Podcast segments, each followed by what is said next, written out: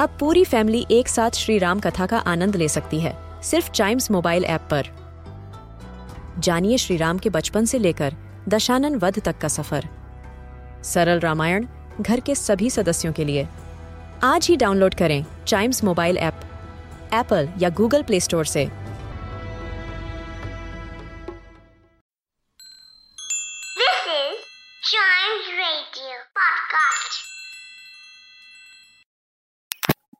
AB Phillips Walker എഴുതിയ lazy grey. Lazy grey ജനിച്ചപ്പോൾ അവന്റെ കുടുംബത്തിൽ മൂന്ന് ചെറിയ അണ്ണാനും ഉണ്ടായിരുന്നു. അവൻ ഏറ്റവും ഇളയവനായിരുന്നു.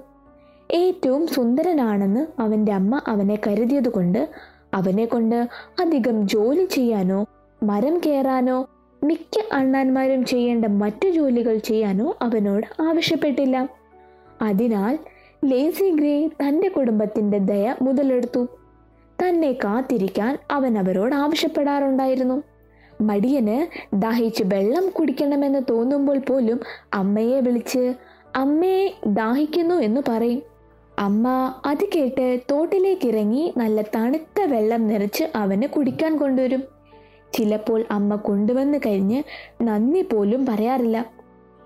ഒരു പ്രത്യേകതരം അണ്ടിപ്പരിപ്പ് ലഭിക്കാനായി അവൻ അവന്റെ സഹോദരങ്ങളെ വനത്തിലൂടെ ദീർഘയാത്രകൾ നടത്തിയിട്ടുണ്ട്. അത് അവന് വളരെ ഇഷ്ടമായിരുന്നു. അവർക്ക് രുചിയില്ലാത്തത് കൊണ്ടുവന്നാൽ അവൻ അവരിൽ തെറ്റ് കണ്ടെത്തുകയും നല്ല പരിപ്പ് പറിക്കാൻ അറിയില്ല എന്ന് പറഞ്ഞ് കളിയാക്കുകയും ചെയ്യും. വേനൽക്കാലം മുഴുവൻ അവൻ ഉറങ്ങുകയും വെയിലത്ത് കിടന്ന് ഉറങ്ങുകയും ചെയ്ത് സമയം കളഞ്ഞു. തനിക്ക് വേണ്ടി ഒരു പരിപ്പ് പോലും പെറുക്കിയില്ല. എന്നാൽ ഒരു ദിവസം അവന്റെ രണ്ട് സഹോദരന്മാർക്ക് അസുഖം വന്നു. അവന്റെ അമ്മ അവനോട് പരിപ്പ് ശേഖരിക്കാൻ സഹായിക്കാൻ ആവശ്യപ്പെട്ടു. അമ്മയ്ക്ക് ഒറ്റയ്ക്ക് ഒരു കുടുംബത്തെ മുഴുവൻ നിലനിർത്താനുള്ള ശേഖരിക്കാൻ കഴിയില്ല എന്ന് അറിയാമായിരുന്നു. അവർ രോഗികളാണെങ്കിൽ പോലും തന്റെ സഹോദരങ്ങൾ അത് ചെയ്താൽ മതിയെന്ന് അവൻ ആഗ്രഹിച്ചു. പകൽ മുഴുവൻ മരം കയറാനും കായ്ക്കൾ സൂക്ഷിക്കാനും തനിക്ക് എത്രമാത്രം ബുദ്ധിമുട്ടുണ്ടെന്ന് അവൻ അമ്മയോട് പറഞ്ഞു. അമ്മ പരിപ്പ് പെറുക്കുന്നതിടം വരെ അവൻ ഒരു പാറയുടെ മൂലയിൽ പോയി ഒളിച്ചിരിക്കും. അമ്മ കണ്ടെത്തുന്നിടം വരെ അവൻ ഒളിച്ചിരുന്നു. തണുപ്പ് കാലത്തിന്റെ ആഗമനം വരാറായി. അവൾ അവനോട് എന്തെങ്കിലും പിറക്കിയെടുത്ത് വെക്കാൻ പറഞ്ഞു. കാരണം വിശപ്പ് തോന്നുമ്പോൾ തണുപ്പ് കാലത്ത് കഴിക്കാൻ ഒന്നും കിട്ടില്ല. പക്ഷെ അവൻ അമ്മയെ വിശ്വസിക്കാതെ പറഞ്ഞു അയ്യോ എനിക്ക് ആവശ്യമുള്ള എല്ലാ പരിപ്പും ഞാൻ ശേഖരിച്ചു. ഞാൻ ഇനിയും ജോലിക്ക് പോകുന്നില്ല. പിന്നെ അവൻ വീണ്ടും ഉറങ്ങാൻ പോയി. ആഴ്ചകൾ കടന്നുപോയി. തണുപ്പ് കൂടിക്കൂടി വന്നു. മഞ്ഞും വന്നു. എല്ലാ അണ്ണാനും അവരുടെ കടകളിൽ അണ്ടിപ്പരിപ്പ് വരിക്കാൻ തുടങ്ങി. അവന് നല്ല വിശപ്പുണ്ടെന്ന് മടിയന് മനസ്സിലായി. വേനൽ അവധിക്ക് ഇഷ്ടമുള്ളത് കഴിക്കുകയും കുടിക്കുകയും ചെയ്യുന്ന ആ ശീലം മഞ്ഞുകാലത്ത് തനിക്ക് കഴിയില്ല എന്നും അവന് ബോധ്യമായി. സ്വയം നിയന്ത്രണം ഒരിക്കലും പഠിച്ചിട്ടില്ലാത്തതിനാൽ അവൻ ആഗ്രഹിച്ചതെല്ലാം അവൻ കഴിച്ചു. ശീതകാല പ്രഭാതത്തിൽ താൻ പെറുക്കിയ കായ്ക്കൾ ശീതകാലം പാതി വഴിയിൽ നിലനിൽക്കുമ്പോൾ തന്നെ അവൻ തീർന്നിരുന്നു. അവസാനം അവന്റെ കയ്യിലുള്ള എല്ലാ പരിപ്പുകളും തീർന്നു. അവന് കഴിക്കാൻ മാത്രം ഒന്നുമില്ല. എന്നിട്ട് അമ്മ പെറുക്കി വെച്ച പരിപ്പ് കുറച്ച് തരാൻ പറഞ്ഞു. എന്നാൽ അമ്മയല്ലേ? അമ്മ തന്നാലാൽ കഴിയുന്ന അത്രയും അവനെ അനുവദിച്ചു. പക്ഷെ രോഗികളായ തന്റെ സഹോദരങ്ങൾക്കായി മാറ്റിവെച്ച ശേഷം മാത്രമാണ് അവൾ കൊടുത്തിരുന്നത്. ഒരു ഘട്ടത്തിൽ അവൻ കൂടുതൽ പരിപ്പ് നൽകുന്നതിൽ അവൾ നിഷേധിച്ചു. അതിനാൽ മറ്റ് അണ്ണാന്മാരോട് അണ്ടിപ്പരിപ്പ് യാചിക്കാൻ അവൻ തീരുമാനിച്ചു.